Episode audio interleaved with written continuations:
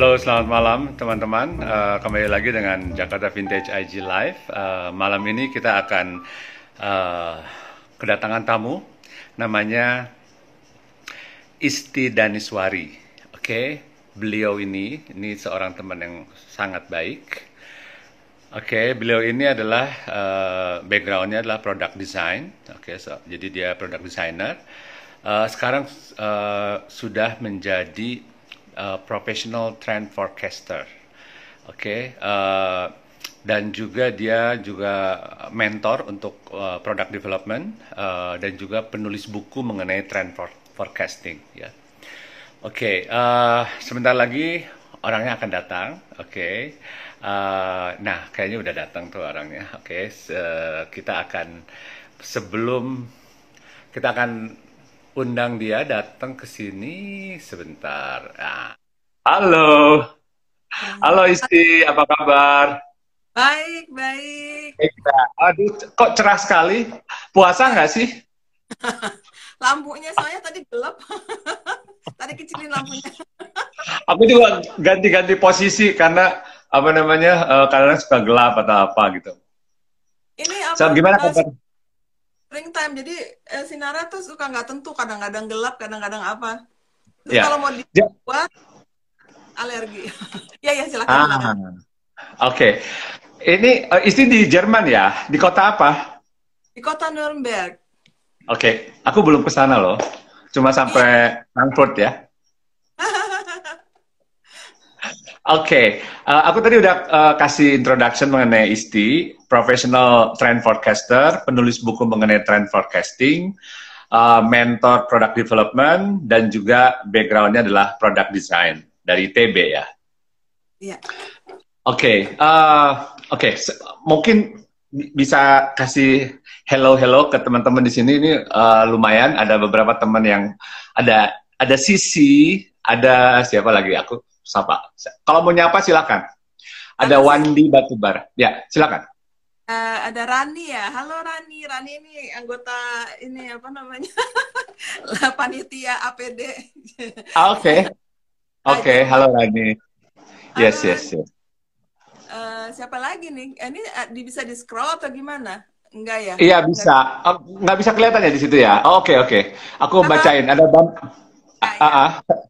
Ada Bambang Purwanto, halo Mas Bambang. Oke, okay.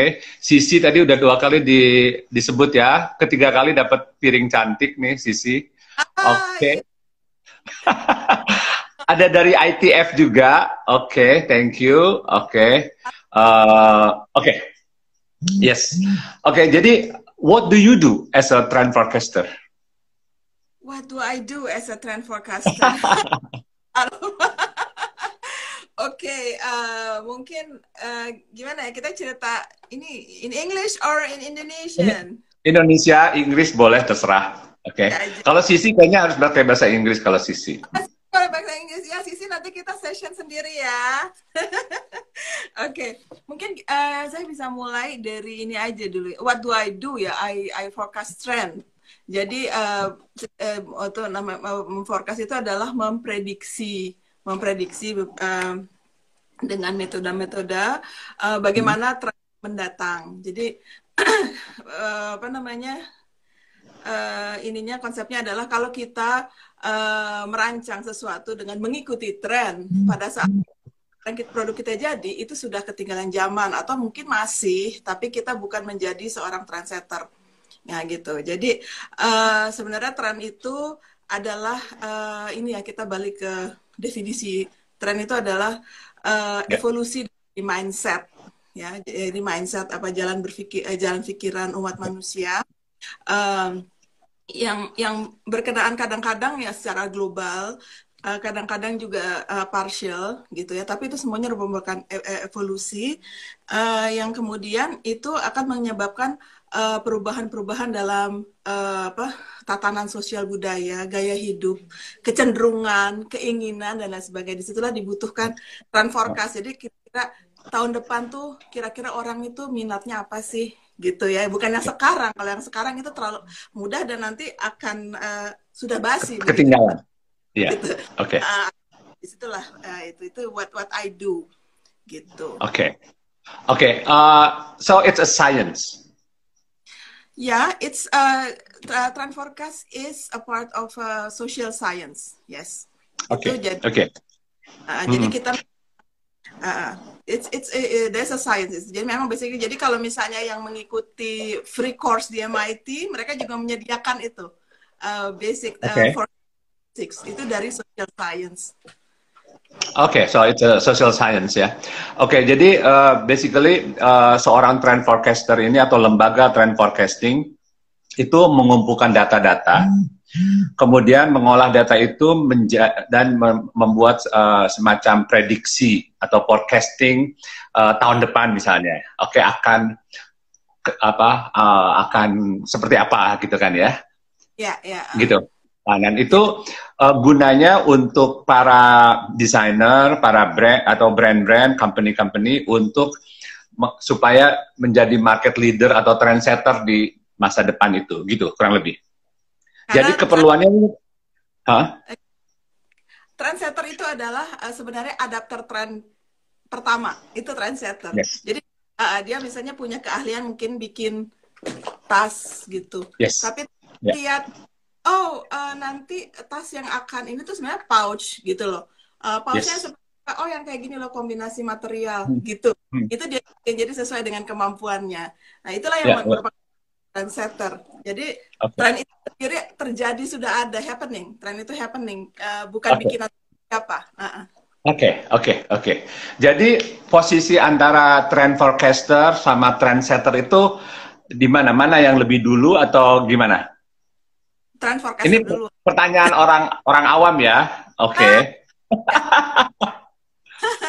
Ya, eh, sebenarnya sih kalau misalnya urut-urutannya ya eh, duluan trend forecaster ya, tapi kadang-kadang ada Ya. seorang trendsetter yang dia tuh sebenarnya secara naluriah, secara instinktif, Intuitif ya, intuitif. Ah, eh, dia sendiri sebenarnya punya kemungkinan tanpa metode tertentu. Jadi dia udah kayak secara secara intuitif dia sudah Ya. oh ini kayak ini nih gitu. Ma- eh, Ya, Tapi kalau ya. misalnya dia jabarkan why dia nggak tahu gitu. Ya, Tapi dia ya. aktivitas eh, apa namanya yang cukup baik untuk menyerap eh, kira-kira eh, seperti apa tren yang mendatang gitu. I see, I see. Oke, Eh, saya ba- kenapa? Yang akan tren itu kayak apa itu dia sendiri secara intuitif bisa bisa following gitu, Oke. bisa Oke. mengap Hmm. Ada dua hal yang ingin saya tanyakan dari yang saya baca sedikit gitu ya mengenai trend forecasting ini. Pertama adalah eh, katanya trend forecasting itu adalah sebuah art and science. Oke, tadi eh, Isti udah nyebutnya sebagai sebuah science. Nah, artnya itu di mana? Oke, karena ya oh belum selesai sorry sorry, Nggak sorry. apa-apa, nggak apa-apa. Yang kedua nanti aku masih ingat kok. Oke, oh yang ini aja yang pertama. Oh, Oke, artnya itu adalah eh, karena ini di eh, menuntut kemampuan untuk berpikir secara intuitif ya sebenarnya kalau untuk trend forecast artnya di- ini ya cara berpikirnya itu based on design thinking. Jadi kayak misalnya Oke. metodologi juga eh, paduan kan tadi sudah antara kualitatif dan kuantitatif di mana kalau misalnya kualitatif kita menggunakan eh, Delphi method ya yang yang sifatnya itu ETE ya estimate talk estimate kita bicara banyak dengan dengan para ahlinya. Kayak kemarin kita bikin talk dengan eh, Oke, Mas Budi. kita bicara tentang trend arsitektur. Ya. Kita kons- konsult juga gitu ya. Jadi kita eh, tapi kira-kira kira seseorang trend forecaster akan yang dibicarakan orang kayak gini. Tapi kan saya sendiri bukan arsitek. Ya Ya, jadi ya, ya. pada gitu. Oke. Oke. Jadi memang ada ada ada unsur creation di situ. Jadi jelas memang ini antara science dan art juga gitu ya. Oke, oke. Uh, terus yang kedua bahwa sumber dari uh, data trend forecasting ini, oke selain data, oke juga katanya uh, berdasarkan uh, perilaku atau berdasar ya perilaku dari influential dari trendsetter itu itu itu bahan sebagai tr- trend forecasting juga ataukah atau apa uh, enggak atau itu bukan atau gimana? Bukan. Jadi tren itu pengertiannya ada dua. Oke. Tren pengertiannya Hmm. dalam konteks fashion. Konteks fashion itu yang style. Jadi misalnya, Oke. oh this is going to be 60s, this is going to be 70s, this is going to be uh, Ya, art deco, this is going Hippies ya. art nouveau, uh, uh, uh. Itu itu konteks fashion. Tapi tren dalam okay. makna dasar yang basic uh, uh, uh. adalah uh, evaluasi mindset. Jadi masih mentah banget. Jadi seorang trend forecaster selayaknya uh, masak dari bahan mentah. Jangan eh, kayak kayak, kayak koki harus yeah. raw materials dari scrap, yeah. not cook from other yeah. people's uh, jangan dari comfort food ya. Nah, I see, I see, I see. Ya, uh, okay. jadi okay. jadi uh, kalau ini harusnya memang kita menginjil. Jadi ada data-data uh, apa namanya kuantitatif lah. Jadi kita misalnya hmm. dapatkan marketing research data dan lain sebagainya. Tetapi estimation atau hipotesa itu kita dapatkan hmm. dari yang uh, dari uh, apa namanya uh, social studies kita dari dari ya itu social ekonomi political semuanya jadi hmm. kita membaca fenomena-fenomena jadi di sini kita bisa sebutkan bahwa kita uh, apa namanya diawali dengan desk study atau literature review terhadap fenomena-fenomena global. Jadi seperti apa itu? Nah si gabungan antara Delphi Methods ini dan uh, kuantitatif data kita gabungkan di situlah kita bisa ini saya ceritain uh, prosesnya aja gimana? Biar boleh gampang. boleh boleh boleh. Ah, ah boleh. Boleh. Karena soalnya di sini jam ngantuk ya mau puasa dan di sana ada puasa ya. lagi puasa lagi ya oke okay. kita udah buka dong iya aduh di sini masih garing-garingnya ini oke okay, jadi ini kira-kira uh, ini kita ya ada step by step. Mungkin di sini susah ngelihatnya, tapi kira-kira begini, ini adalah simplifikasi okay. dari step-step kita. Yeah, yeah, yeah. Uh, uh, aslinya mah ribet, tapi oke. Okay. Jadi dari sini kita bisa lihat pertama uh -huh. itu uh, apa namanya desk study dulu ya dari fenomena-fenomena global tersebut. Kemudian yeah. kita saring dalam keywords gitu. Uh, hmm. nah, kita menggunakan keywords-keywords itu. Nah, keywords itu kita cek lagi dengan uh, dengan proses data crawling. Jadi memang kita okay. memang perusahaan yang crawling data nih. Benar nggak nih keywords yang kita ini seperti misalnya di sini ya, di sini tuh, yeah. oke okay, ada ada berapa nih kayak apa hit driven. Benar nggak sih sebenarnya? Nah di sini kan lihat ada ada data-datanya ya. Ini hasil dari data. Oh wow. Aduh ya, kompleks ini. sekali ya. Iya. uh -uh. Makanya saya juga ini khawatir ini saya ngomongnya nggak nyantai ini. oh. Oke. Okay. Uh. Aku akan bikin ini santai. Ya ya, ya untungnya ada Lutfi jadinya bisa. Oke oke. Okay, okay. Gimana Terus terus okay. terus. Kemudian uh, dari keywords itu dengan data crawling kita jadikan yang namanya trend driver. Nah, trend driver itu adalah uh, supirnya tren. Jadi dia ya dialah okay. uh, apa namanya hal-hal yang mengarahkan tren ini yang membuat tren itu dia karena kejadian-kejadian ini itu adalah hal seperti ini misalnya misalnya katakan di sini masalah ini uh, apa namanya uh, nasionalisme misalnya atau di sini ada beberapa yang uh, misalnya ini masalah AI terus kalau yang hmm. tadi tunjukkan itu ada pemikiran-pemikiran ke abad pertengahan nah itu adalah uh, apa namanya um, yang tadi saya bilang itu uh, apa trend drivers. Nah dari situ kita okay. buatnya ya trend drivers tadi uh, yang mengemudikan yes. yang membuat yes. trend itu yeah. arah yeah. mana. Nah dari okay. situ uh, uh, dari situ kita akan berjalan ke ini karena penyusunan buku berbeda dengan proses supaya lebih menjelaskan kalau ini kayak kelihatan alurnya. Kalau kalau proses kita pusing orang buat. Inilah mind mappingnya tren jadi yang menjadi ini ini apa? Iya. Push it oke. Oke. Eh, ini uh, dari dari ini dari nah faktor, faktor setiap faktor-faktor hmm. ini kemudian kita analisa lagi masing-masing branchingnya itu ya. masing-masing ya. dalam uh, beberapa bidang keilmuan yang di antaranya okay. political environmental, technological, social, cultural dan lain sebagainya ya. Jadi kita kita uji lagi. Nah dari situlah kita mendapatkan uh, tema besar tren. Nah yang itu yeah. kalau misalnya usaha yang terakhir itu singularity. Singularity, yes, yes popularity. Oke, okay. oke. Okay. Itu yang 2019 2020 ya?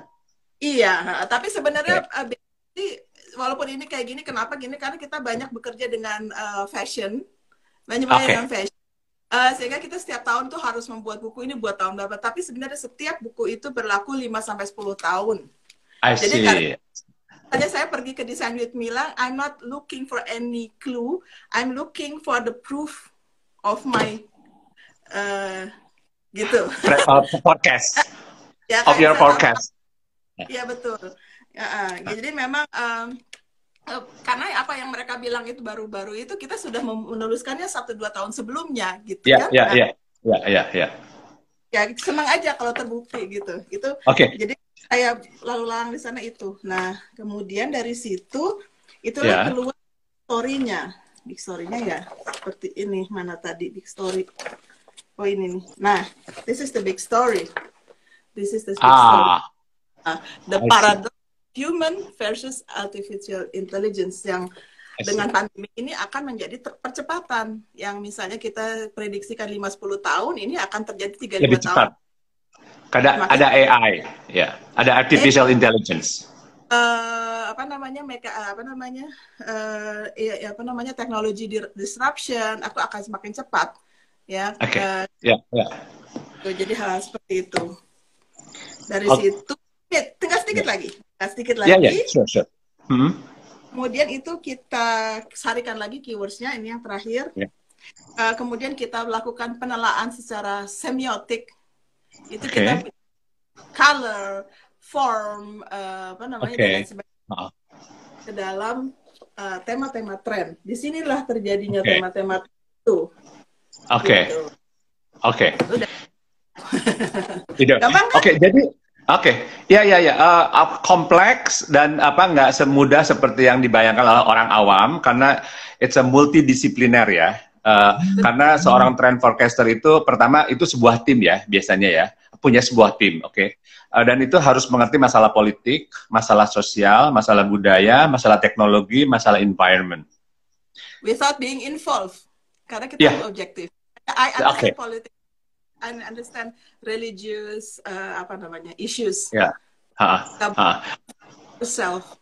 Po poin saya adalah poin saya adalah bahwa ini adalah it's a complex uh, apa namanya uh, work gitu ya, it's a complex project gitu ya untuk untuk datang dengan sebuah trend forecasting gitu ya, untuk da uh, datang dengan singularity gitu tahun 2000 2020 uh, gray zone tak waktu tahun sebelumnya kayak gitu ya. Jadi itu sangat benar-benar harus memahami semua disiplin itu gitu ya. Begitu ya. Oke, okay. ini ini karena kita pembicaraan kita ini agak sedikit loncat-loncat nggak apa-apa ya karena it's supposed to be santai gitu. Oke, okay. ini ada pertanyaan. Soalnya ini ini mungkin menarik ini pertanyaannya dari Sisi. Oke, okay.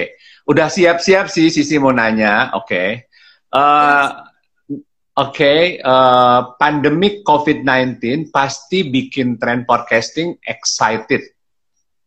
Oke, okay, tanda kutip ya. Dunia berubah dalam sekejap. Bagaimana reaksi trend driver?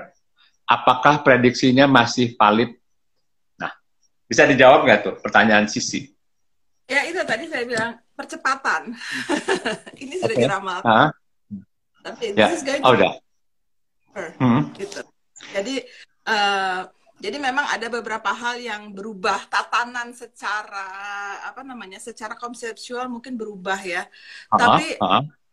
namanya ada hal-hal yang memang kita akan sudah prediksikan itu seperti kemajuan uh -huh. teknologi itu.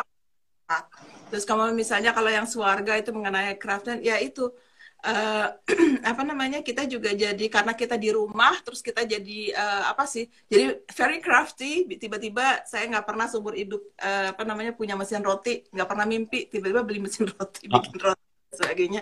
Uh, okay. jahit masker. Uh, kita jadi menghargai sesuatu yang lebih uh, apa crafty DIY dan lain sebagainya. Ya jadi hal-halnya lebih lebih ke apa ya very personal. Dan memang ada sebuah kesamaan ada ke, sebuah kesamaan dalam biasanya gini uh, tren itu terjadi ya kita kayaknya hanya siapa yang lebih cepat aja gitu ya uh, dalam okay. sebenarnya uh -huh. kan biasanya kan uh, studi kita tuh adalah studi tren global tapi hmm. uh, mungkin setiap negara setiap daerah setiap kelompok masyarakat penyerapannya berbeda-beda pertama berbeda-beda okay. kedua mungkin uh, berbeda juga ya siapa yang duluan siapa yang belakangan nah kalau sekarang ini tiba-tiba dengan adanya pandemi itu secara blem gitu kayak apa blar gitu ya kayak uh, like a bomb uh, tiba-tiba semua kita merasakan hal yang sama ya ada hmm. semacam uh, depression ada semacam bukan depression mungkin ya uh, kayak distress itu ternyata ada seorang psikologis atau hmm. terus ini ya dia bilang ini ada namanya namanya adalah uh, apa namanya adalah grieving gitu uh, grieving okay. itu uh, yang uh, apa namanya duka ya duka ya duka maksudnya duka, duka. Anticipatory namanya anticipatory grief uh, uh, jadi anticipatory itu adalah sebuah kedukaan yang mendalam kita nggak nggak nggak okay. sadar Enggak, gue girang-girang aja kok gitu. Tapi kenapa kita tiba-tiba kehilangan semangat untuk bekerja? Kenapa kita uh, demotivated? Kenapa tiba-tiba kita uh, jadi sensitif sama hal-hal yang sebelumnya enggak? Padahal kita juga setengah mati berusaha, ya kita we could appreciate this and that and this and that. Tapi kenapa tiba-tiba kita uh, kayak padahal kan sebenarnya kayak saya dari sudah sering uh, bekerja online seperti ini karena saya di Jerman, proyek saya banyak di Indonesia Uh, tapi tetap aja gitu. Itu nggak saya aja, semua orang banyak yang seperti itu. Itu yang disebut anticipatory grief. Uh, itu adalah uh, kedukaan yang mendalam akan uh, akan uh, akan rasa takut uh, kehilangan hal-hal keseharian. Jadi misalnya hal-hal yang ya yang biasanya kita dengan itunya wah bisa anytime kehilangan teman uh, apa ketemu teman bisa ngopi-ngopi atau apa itu hal-hal yang, yang ya things that you take for granted gitu ya Iya gitu. Uh, itu oh, terus jadi saya kapan? Terus misalnya kita jadi nggak boleh nengok orang tua. Padahal biasanya yeah. kan kalau kita itu bu ya ada ya bu ah ya nanti nanti gitu ya. Totalnya sekarang loh kapan kita bisa menjenguk mereka tanpa membahayakan mereka misalnya ya. Jadi ada hal yang kita kehilangan keseharian kita gitu. Oke. Okay. Ya ya. Uh, nah oke okay. ini mungkin semoga nih sisi uh, terjawab pertanyaannya. Oke. Okay. Uh, Oke, okay, tahun kan gini katanya uh, to forecast the future, you have to understand the present. Jadi oh, kalau apa? supaya bisa, ya kan ada kata-kata itu di ITF ya. Yeah. Oke, okay, uh, nah, sebenarnya uh, the past. Kenapa? Kalau yeah, and the past. oh kurang. The past and the present. Oke, okay, oke. Okay. Kayaknya putus-putus sedikit. Uh, Isti suaranya suaranya Isti agak putus-putus sedikit. Sekarang bisa kedengeran? Masih? Oke, okay, sekarang oke. Okay. Sekarang oke. Okay. Uh, nah, jadi untuk untuk supaya bisa bikin for, uh, trend forecasting uh, atau to understand the future gitu ya, we have to understand the past and the present gitu kan ya. Nah, uh, kita uh, apa namanya uh, mundur ke setahun yang lalu, 2019 apakah kejadian yang sekarang ini terjadi kira-kira sudah ada bayangan waktu itu udah di, udah dibayangkan akan terjadi nggak? Of course bukan soal COVID-19-nya, tetapi bahwa orang akan apa namanya kayak lockdown, apa akan lebih banyak orang yang work from home, kemudian dan lain-lain gitu ya. Itu itu gimana? Uh, ini pertanyaannya relevan atau enggak? Iya, jadi memang kita uh, apa sih namanya kalau dalam itu aja misalnya kalau dalam yang gray zone misalnya itu kan sudah di ini bahwa kita nanti uh, sebenarnya udah dari berapa puluh tahun orang bahwa akan orang akan banyak bekerja dari dalam rumah misalnya. Itu sudah di banyak. Udah. Udah Terus, waktu itu. Oke okay, oke.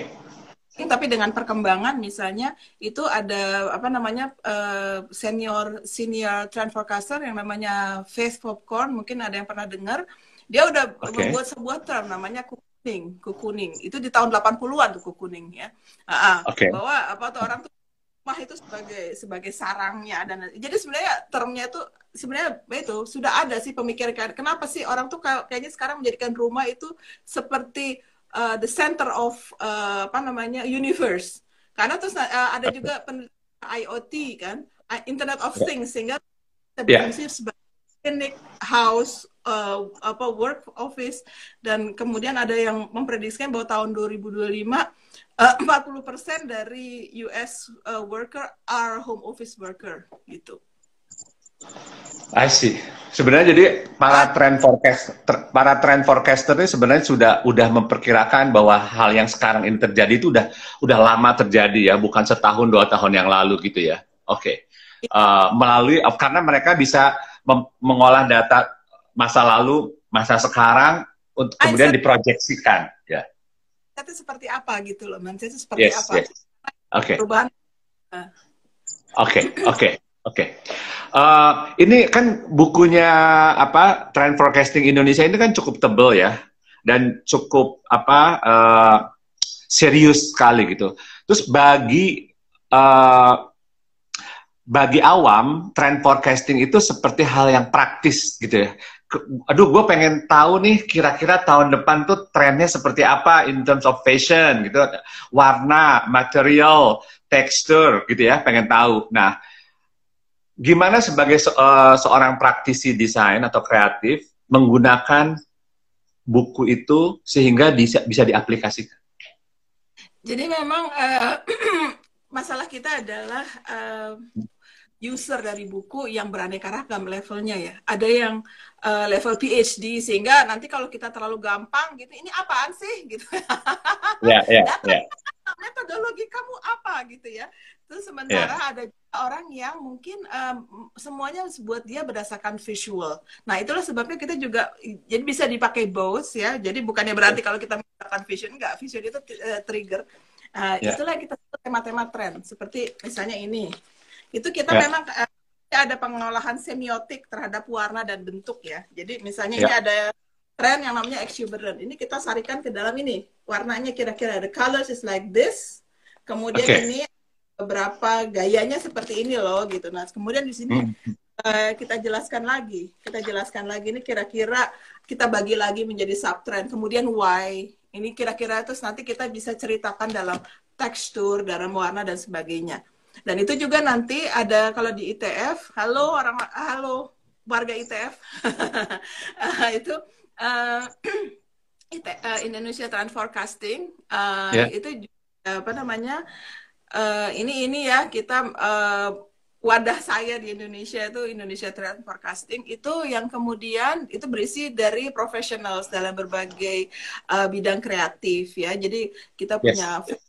of course kita interior IFC ya apa namanya ada ada fashionnya ada dua malah ya modus fashion yeah. sama ready to wear kemudian ada interior design product design dan textile design juga penting buat industri Indonesia. Ya yeah, ya yeah, ya.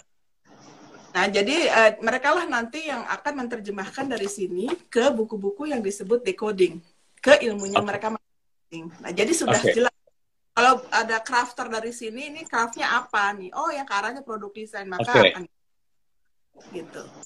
I see, I see. Oke, okay, jadi sebenarnya buku itu bukan semata-mata buku ilmiah yang tidak uh, tidak praktis gitu ya, bisa dipraktekkan, bisa apa uh, bagi oleh pelaku gitu ya. Karena ada yang visual, ada yang saintifiknya gitu ya di oke. Okay, Jadi udah diantisipasi nih ya sama sama istri dan tim ya. Betul, ya. Okay. Karena okay.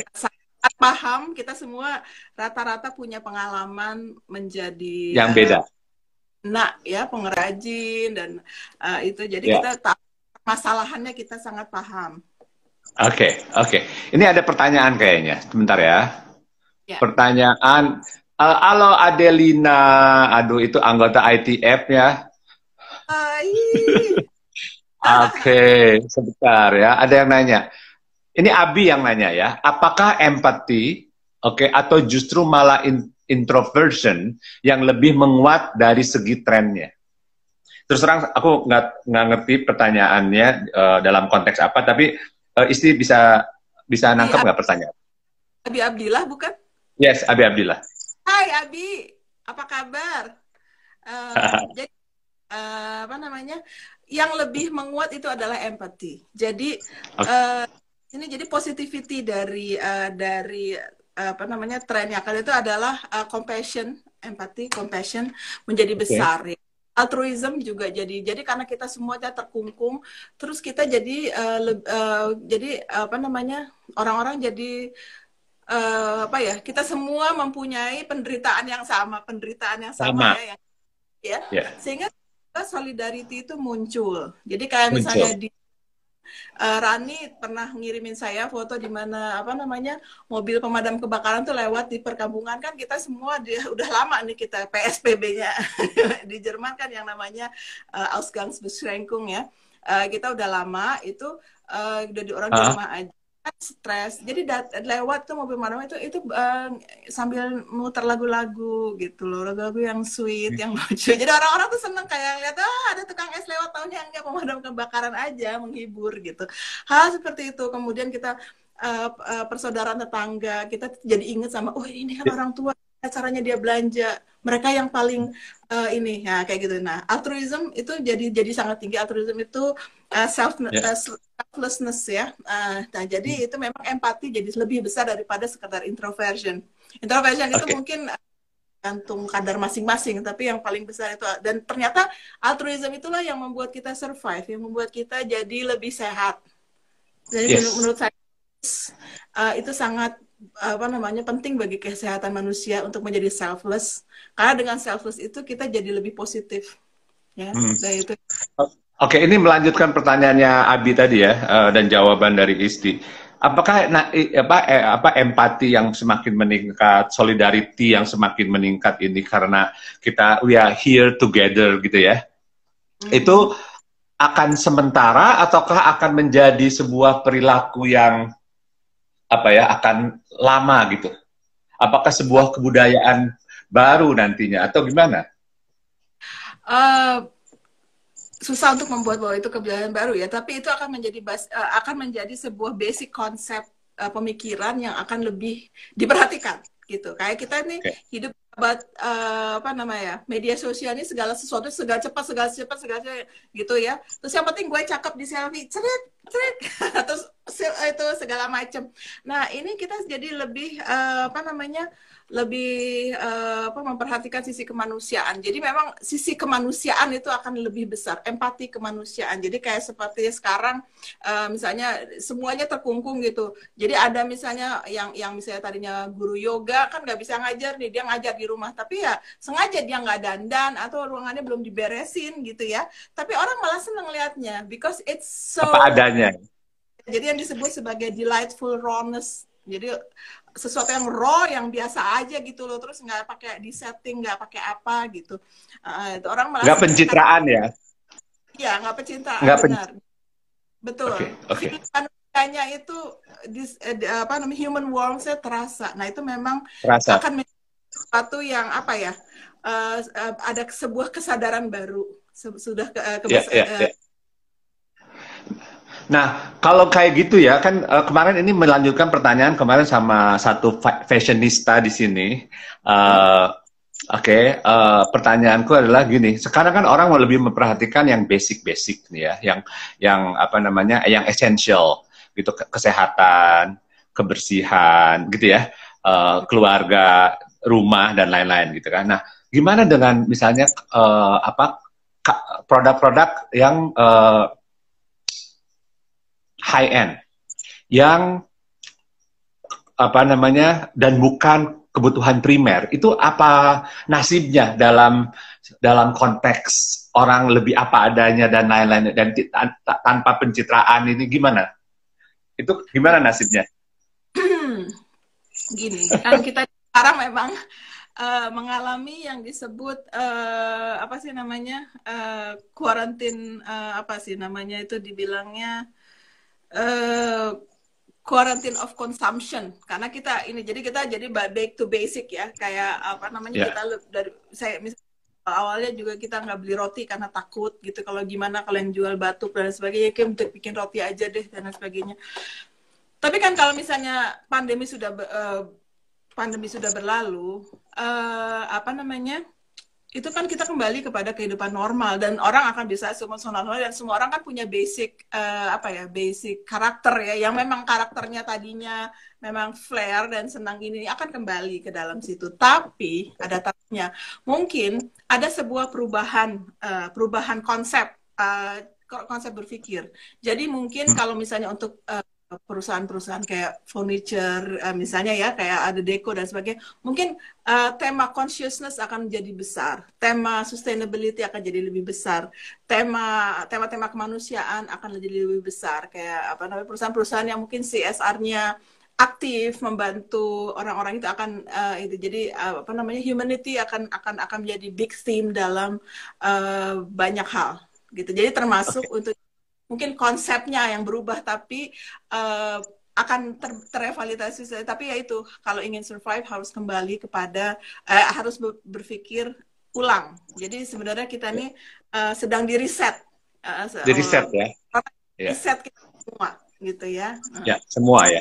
Oke. Okay. oke okay, ini masih pertanyaan dari Abi. Sebenarnya ini pertanyaan yang pertama dia nih. Tren desain ke depan yang berkaitan dengan kata kunci empati Hmm. Baik untuk produk maupun interior itu seperti apa? Maksudnya? Uh, Jadi uh, ini ada ada ada. Oke. Okay. Oke, okay, jadi gini, uh, maksudnya gini kan tadi kata kuncinya ada empati ya, empati, solidarity gitu. Terus uh, apa namanya, seperti apa uh, itunya uh, implikasinya pada interior dan produk? Oke, okay. uh, pada apa namanya mungkin kalau misalnya itu ya itu tadi kembali eh, tadi tadi saya udah bilang jadi memang uh, konsep ya udah bilang tadi uh, uh, uh, konsepnya itu adalah uh, apa pemikirannya jadi kalau misalnya uh, dia bahannya dari kayu gitu nanti akan lebih ini yang mungkin yang lebih menjual eh, bukan yang menjual ya uh, yang lebih digemari itu adalah uh, ya. misalnya okay. kita pikir oh ini kayunya dari desa apa dari ini jadi lebih lebih lebih kembali okay. pikiran okay. Uh, sustainability gitu itu yang okay. akan uh, jadi jadi temanya itulah implikasinya I see oke okay. oke okay. uh, uh, saya sebenarnya mau nanya implikasi terhadap kayak warna terhadap material ya terhadap uh, tekstur gitu ya tapi itu mungkin nanti aja kalau ada waktu karena mungkin terlalu spesifik ya Uh, walaupun nih audience di sini sebenarnya sangat spesifik karena kayaknya kebanyakan desainer nih.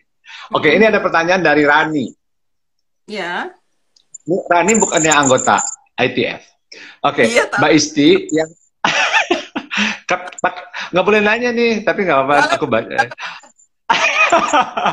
okay, yang saya sadari sekarang empati memang meningkat, tapi egoisme juga meningkat karena ketakutan ketakutan yang over takut positif COVID, takut ekonomi ambruk, dua hal yang sama-sama meningkat dengan kuat. Itu benar nggak? What do you think? Apa gimana ya? Empati Jadi egois dengan... dan egoisme. Oh, dan egoisme. Nah, kalau egoisme itu mungkin uh, itu udah sifat dasar orang. Jadi dalam dalam dalam ini ya, uh, dalam keseharian ya, dalam keseharian itu tentu saja uh, sifat asli orang itu keluar kalau dalam keadaan panik, in the panic situation. Gitu. Uh -huh. Oke. Okay. Uh, awareness okay. itu jadi itu memang akan nanti orang per orang mungkin ada kalau memang yang dasarnya dia memang udah apa sih uh, memang karakter dasarnya dia itu memang sangat selfish ya memang udah udah uh, apa namanya tidak bisa berubah tapi ini uh, saya bicaranya secara general perubahan general secara general pasti ada orang-orang okay. selfish ada okay. uh, jangan pikir nanti kita keluar dari karantina semua orang akan baik hati enggak belum tentu enggak tapi... juga ya tetap As iya, iya. aslinya keluar iya tapi mindset itu menjadi big menjadi bahan pemikiran itu yang okay. penting Oke, okay, oke. Okay. Ini ini sebenarnya banyak pertanyaan ya, tapi karena apa scrolling up ketutup gitu ya. Aku aku akan scroll up. Oke, okay, ini uh, oke. Okay. Dari Abi kayaknya udah terjawab. Uh, dari Rani juga. Ini ada dari Mas Gunaramiang. Oke, okay. ini ya Mas Gun. Ya, oke. Okay. Semangat katanya. Oke. Okay. Uh, dia bilang gini uh, masalah sustainability kayaknya. Aduh, nggak kebaca nih. Uh, ketutup sama komentar-komentar. Basically uh, dia nyebut satu apa namanya? Uh, oh ini ada dari Dwi, sorry, dari Dwi Borneo Putri. Oke, okay. kembali ke sustainability dan sekarang riset riset situation. Saya penggemar kalian. Oh, Oke. Okay. Oke. Oke, oke. Adelina bilang tergantung karakter manusianya sendiri sih, egois atau humanis. Nah itu tadi udah dibilang sama Isti ya, kakak ade. Uh, kemudian uh, ya, oke, okay, the act of survival pasti ego keluar. Itu karena Mas Guna. Oke, okay, uh, saya mau nanya nih, ini uh, mumpung saya jadi hostnya, jadi saya nanyanya agak otoriter sedikit. Oke, okay. uh, eh, apa namanya? Uh, kan banyak sekali ya sebenarnya lembaga uh, trend forecasting di, di di dunia ini ya. Yang di Indonesia saya tahunya cuma ITF ini aja. Uh, kenal lagi orang-orangnya. Oke, okay, uh, nah itu kalau dibandingkan dengan apa hasil forecasting dari lembaga-lembaga lain, apakah itu di Amerika, di Eropa, gitu ya, atau di Jepang, itu ITF Indonesia, Indonesian Trend Forecasting ya, itu gimana? Apakah dalam you are on the on the apa namanya on the same page atau gimana?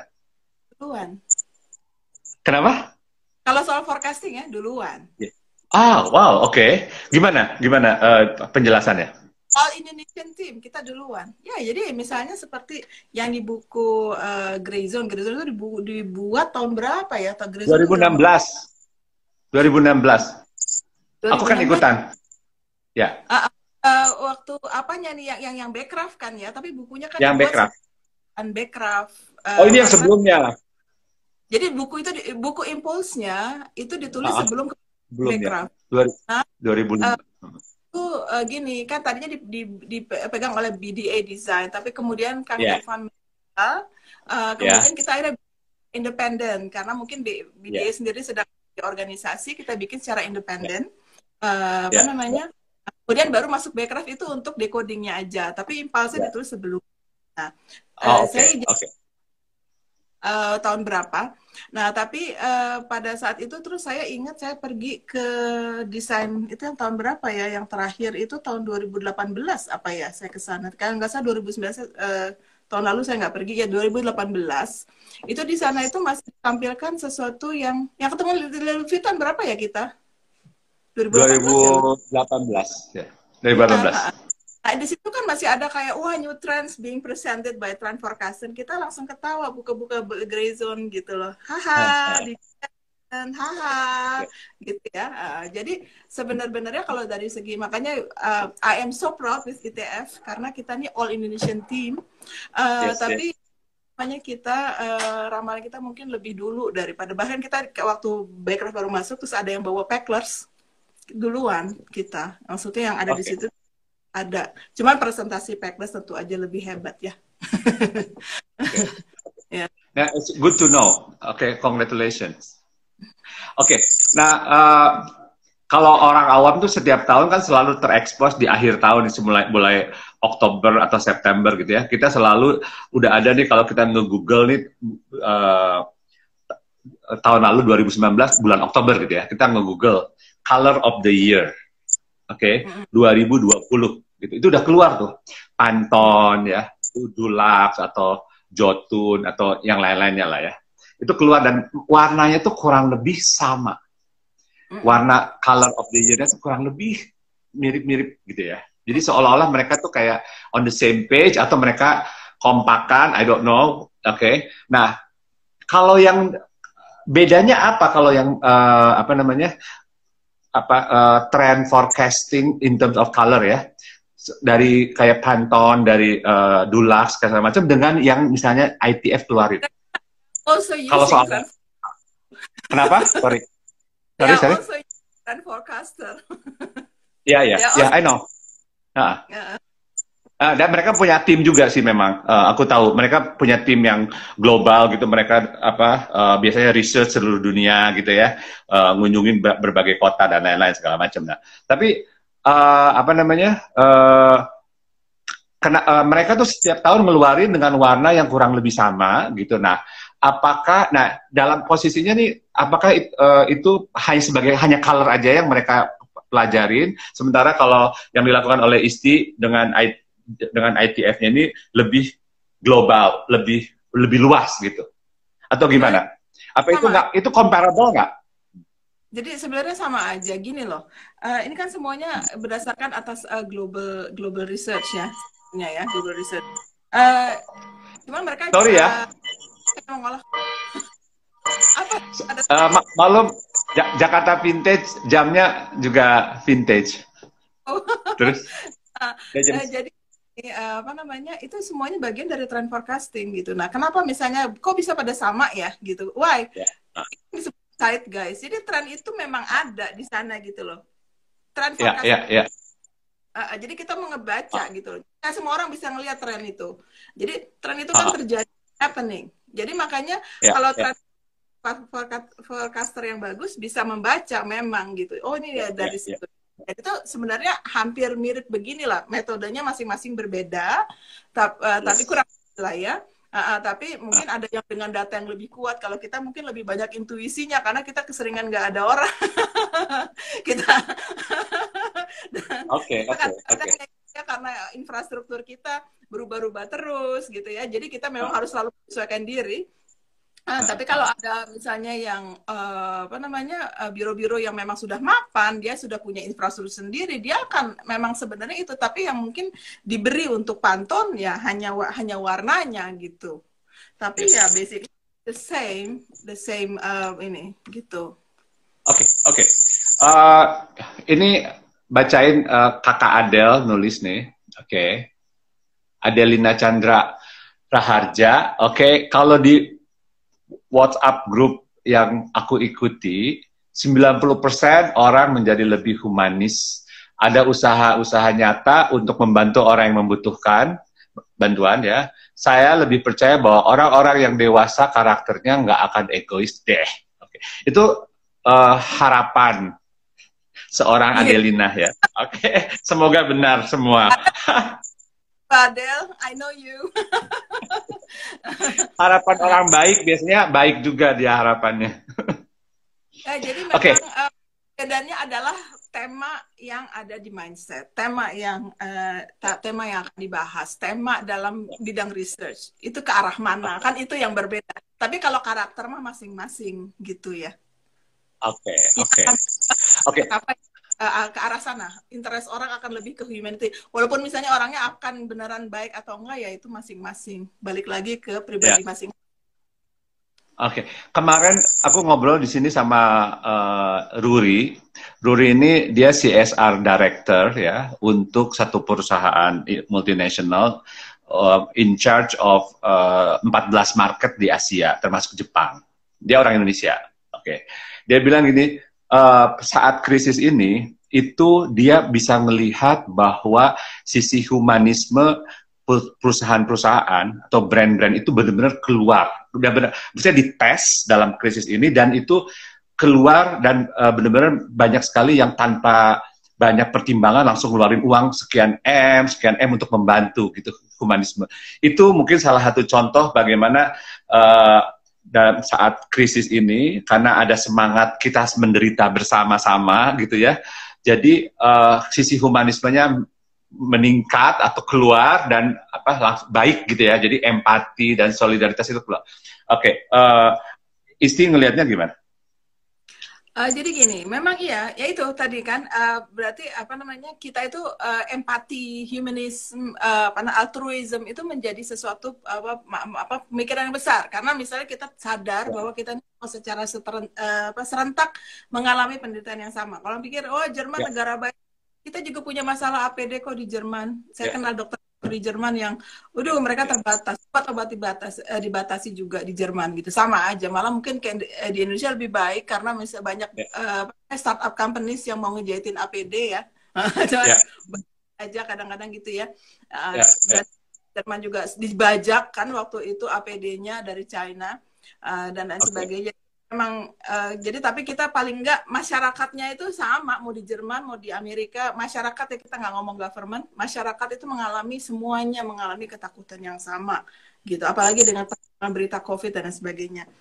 Tapi ya itu, nah itu sehingga menjadi big theme. Jadi kalau misalnya kita cek hal-hal yang trending di internet itu itu big. Nah untuk perusahaan apakah si perusahaan itu aslinya baik atau enggak? Karena kan gitu dalam bisnis you know you you could not always be an angel you know that gitu ya. But ya uh, itu works on two ways ya mungkin pada saat ini rugi. Tapi juga buat perusahaan itu kan dia bisa mendapatkan aduh seger ya. Oke. Okay. sorry sorry sorry. Lupa di sana belum puas belum buka ya. Aduh enak banget ini. Aduh pakai es sorry sorry. Terus terus? Enggak enggak apa-apa uh, terus udah biasa udah biasa. Uh, terus uh, apa namanya? Jadi uh, ini ya uh, buat perusahaan itu juga merupakan kayak semacam uh, investasi. image yang bagus, image yang bagus gitu. Jadi kayak misalnya selama ini kan kita sudah prediksikan bahwa misalnya perusahaan-perusahaan yang digemari milenial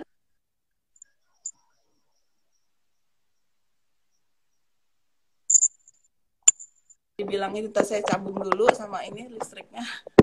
Oke. Okay. Okay. Uh, eh, misalnya kayak brand Gucci kenapa naik akhir-akhir ini? Karena ternyata Gucci itu menjadi uh, apa namanya sebelum pandemi loh ya.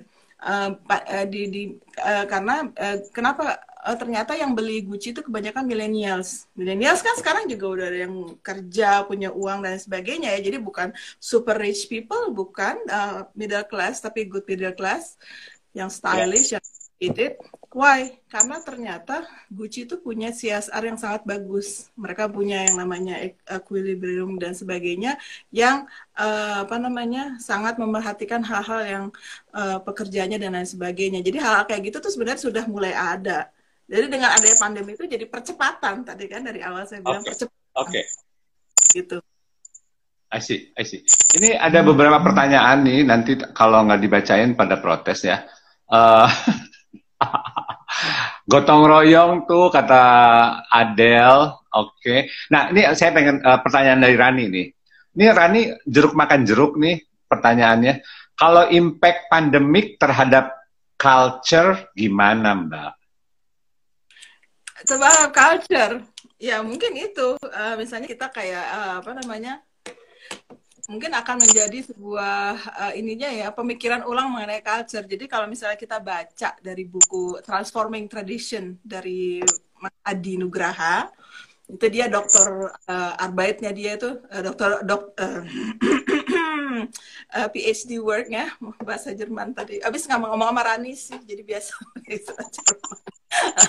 jadi uh, PhD worknya dia uh, itu di apa namanya Aalto University Finland itu justru transforming production jadi membahas basic membahas uh, packaging Indonesia penggorengan Indonesia dan sebagainya ta itu mempunyai uh, metode yang disebut mix atau yang yang adi udah di saya mungkin saya uh, kurang kurang sempurna ya ada ada ada itunya ada metodenya Mas Adi.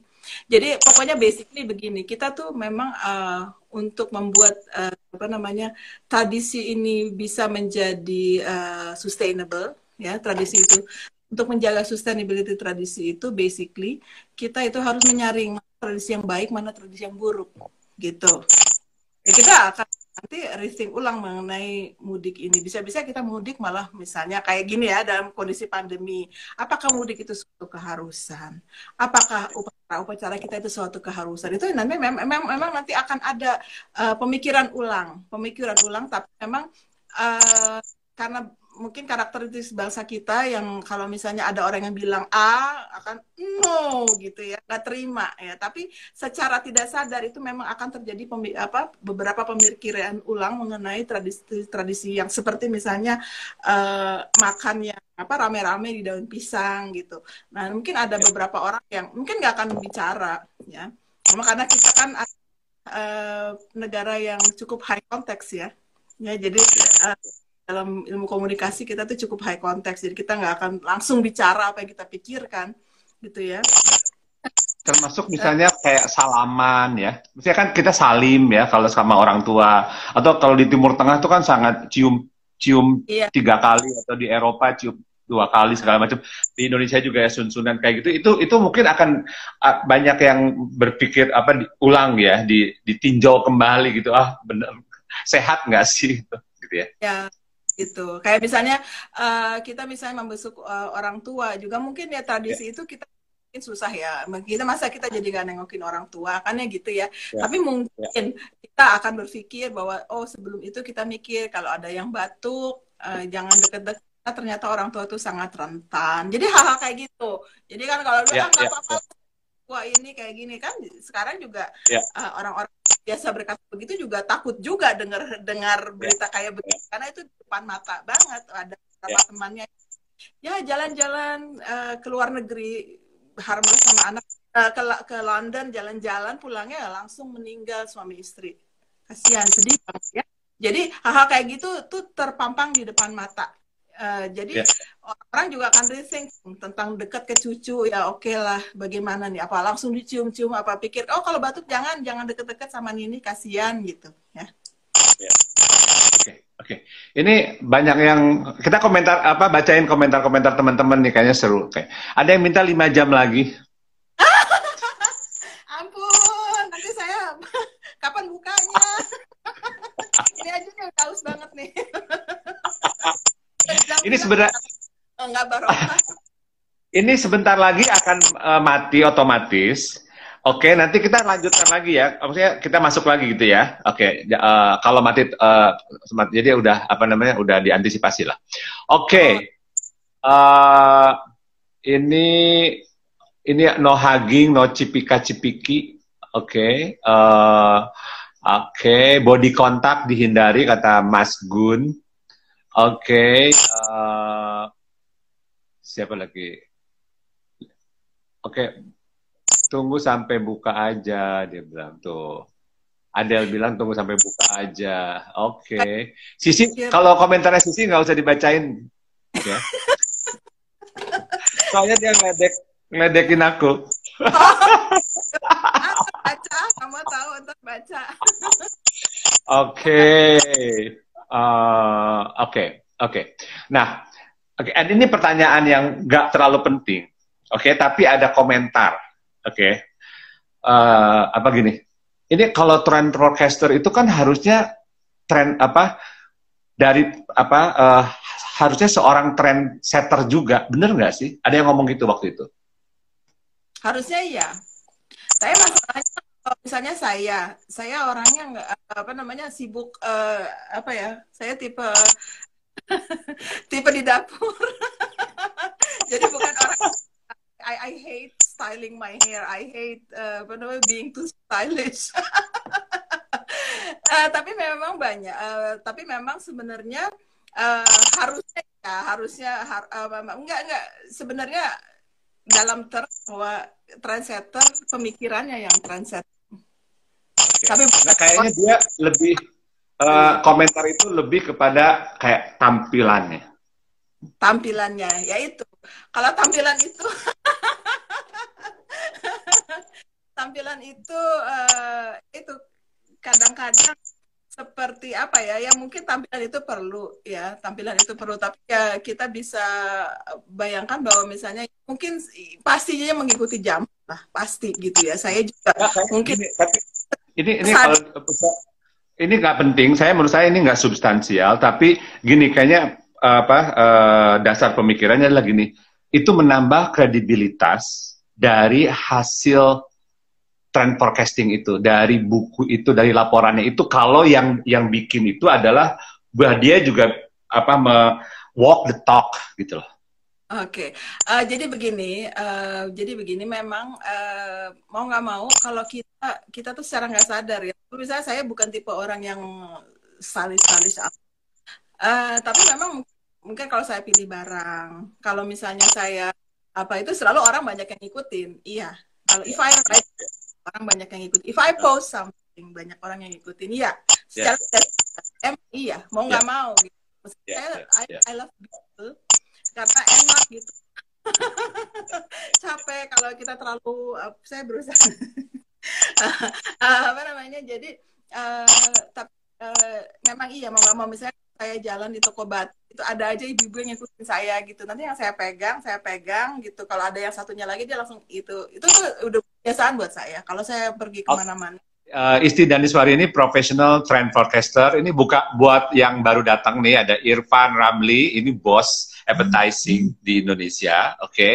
ada Philip Yusuf yang kemarin semalam uh, apa IG live juga di sini dia interior eh, interior designer, furniture designer. Ada Pak Sepri itu uh, partnersku. Oke, okay. oke. Okay. Ini kita lagi ngomongin soal uh, trend forecasting udah sejam lebih. Kita lanjutkan karena ada satu pertanyaan yang Oke, okay. jadi uh, apa namanya? Ya itu tadi apa udah dijawab ya pertanyaannya uh, bahwa apakah nggak sebaiknya para trend forecaster itu men, apa uh, untuk menambah kredibilitas dari hasil laporannya atau prediksinya itu uh, menunjukkan bahwa dia adalah trendsetter atau dia trend secara tampilan. Tapi tadi udah dijawab. Oke, okay. udah dijawab. Ya. Yeah memang harus uh, kalau itu it would be uh, to sell the idea you have to sell yourself too yes. of course ya yeah, gitu. Uh. Oke oke oke ini sebenarnya pertanyaan uh, terakhir adalah uh, any words of wisdom from uh, a professional trend forecaster such as yourself untuk para desainer untuk para apa namanya praktisi oke okay. mungkin ada media juga oke okay Um, ya kalau kalau saya memang uh, apa namanya any word of wisdom, hmm, good idea. ya. ya kalau saya to understand the the the trend, you have to understand the history and the present. Okay, the present. Okay, the past and the present first the, the past and the present. You have to understand history. Kalau saya lebih onto history. Jadi kalau oh, Tommy ada uh, lebih lebih ke history karena history itu sangat penting. So okay. history okay. Uh, history is uh, history is what making the the future. I see. I see. Oke, okay. oke. Okay. Oke, okay. ini thank you so much ya waktunya udah sejam lebih apa kita gali-gali ilmunya, oke, okay, dan uh, thank you sharingnya, apa very insightful. Uh, kepada teman-teman, uh, thank you udah datang. Oke, okay, ada Diana Nazir tadi, udah dia uh, ikut kedua kalinya juga ikut, oke. Okay. Uh, oke, okay, besok itu kita akan ngobrol-ngobrol jam 8 malam juga dengan uh, Mike itu dia seorang interior designer, uh, certified interior designer, seorang dosen juga, seorang pemilik restoran di Manila. Oke, okay? jadi kita akan nanya mengenai bagaimana uh, apa namanya COVID-19 karantin, kemudian uh, impactnya terhadap uh, creative community di sana dan lain-lain, design community segala macam. Oke, okay, besok jam 8 uh, stay tune di Jakarta Vintage IG Live. Thank you Isti, thank you teman-teman, Mas Kenzo, thank you dari Semarang. Ada Kenzo. Oke, okay. Bye bye. Sampai mal selamat malam ya semuanya. Thank you.